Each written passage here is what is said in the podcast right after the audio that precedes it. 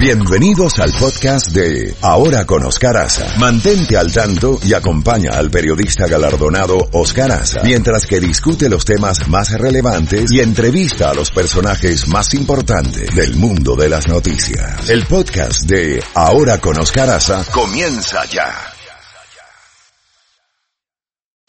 Levántate en la mañana con más música. Más noticias y la credibilidad de Oscar Aza. Oscar Aza. En la Z mañana. Por Z92. Bueno, como hemos prometido, vámonos a La Habana, donde está Luz Escobar, periodista de 14 y medio.com. Desde La Habana, Luz, eh, buenos días. Eh, ¿Cómo está esta situación del coronavirus en Cuba? Se habla, pues ya dimos la información de la televisión oficial eh, anoche anunciando a tres turistas italianos en la ciudad de Trinidad con, eh, dieron positivo al COVID-19. Pero también se está hablando de que hay más casos en el Instituto Superior Politécnico José Antonio Echeverría. ¿Qué se ha sabido de esto? Buenos días. Sí, buenos días desde La Habana. Un saludo para todos. Mira, eh, la situación del coronavirus desde hace días en Cuba se está manejando en la prensa eh, con una estrategia que ya todos sospechábamos que de alguna manera eh, había algunos casos que, que podían ser positivos porque eh, todo el tiempo de que en el extranjero eh, aumentan los casos de que en Cuba está preparada, ya sabemos el discurso oficial cómo funciona. Ayer se confirmaron que de los cuatro turistas italianos que estaban siendo investigados ya en el IPK, eh, tres habían dado positivo. Fue una noticia que se dio en el noticiero pasada las ocho y media de la noche.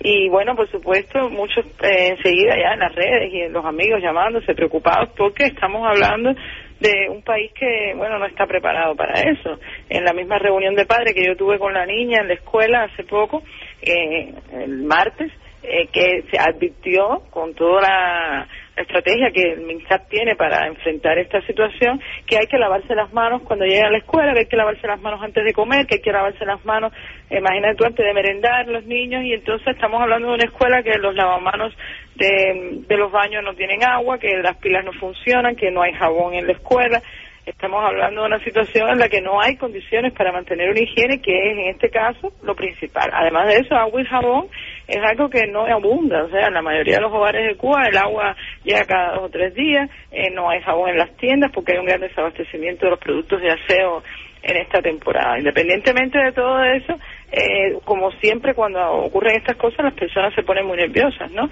Además de los tres turistas italianos, hay unos eh, estudiantes de la CUJAE que han sido eh, también ingresados en el, en el IPK, que es el Instituto Pedro Curí, donde se atienden este tipo de cosas, que además todavía no hay noticias de su, de su respuesta al análisis que le hicieron para ver si, si son positivos a, al COVID-19, pero ayer por la noche yo me comuniqué con uno de los estudiantes que, que, que está en contacto con estas personas y me ha dicho que todavía no tienen el resultado. O sea, eh, todo en la facultad, también todos los estudiantes están preocupados porque hasta la semana pasada estaban compartiendo el aula, compartiendo las clases, los talleres, y estamos hablando de la hermana de uno de estos muchachos que está ingresada, que vive en Panamá y que había estado en Cuba, y cuando regresó a Panamá dio positivo, entonces bueno, eh, ella tuvo contacto con varias personas aquí, igual los tres turistas italianos tuvieron contacto en Trinidad, o sea, las personas ya pueden temer que se pueda con rapidez expandir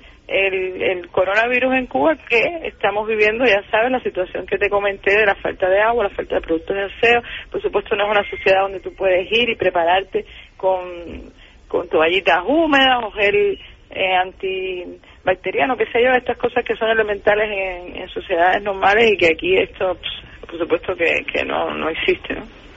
Ahora bien, en el caso de los turistas, ha habido una disminución en los últimos meses del turismo eh, en Cuba.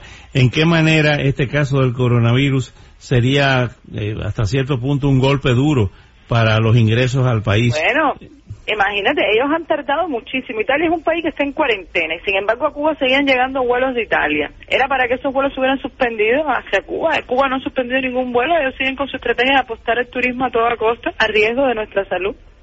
Imagínate, yo creo que independientemente de, de todo, en algún momento tienen que, que cancelar algunos vuelos eh, de países, sobre todo que están eh, muy extendido este este coronavirus y, y no lo han hecho. O sea, esperábamos que, que eso ocurriera.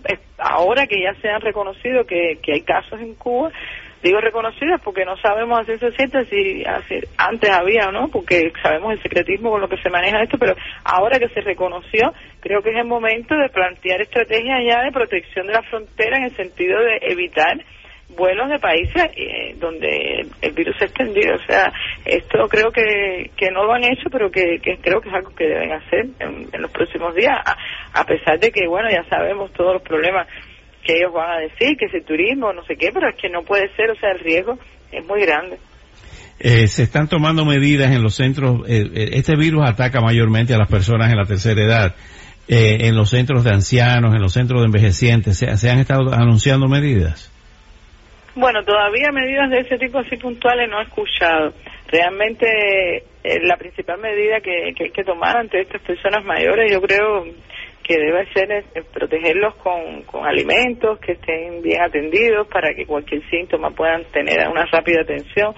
Pero la mayoría de estos ancianos son personas que están prácticamente solas y, y no tienen alimentos, no tienen recursos para, para mantener una higiene adecuada eh, se alimentan muy mal y bueno, es un, es un riesgo. Eh, esperemos también que esta semana eh, haya estrategias más contundentes con respecto a este sector poblacional que además en Cuba ya sabemos que con el envejecimiento que hemos tenido en los últimos tiempos es una población bastante alta. Bueno, Luz, te agradezco muchísimo estos minutos y estaremos pendientes en el caso, como siempre, en el caso de Cuba con este tema del coronavirus y esta pandemia que está afectando al planeta, al mundo entero.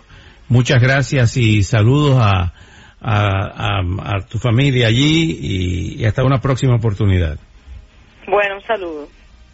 Bueno, bueno son las nueve y siete minutos.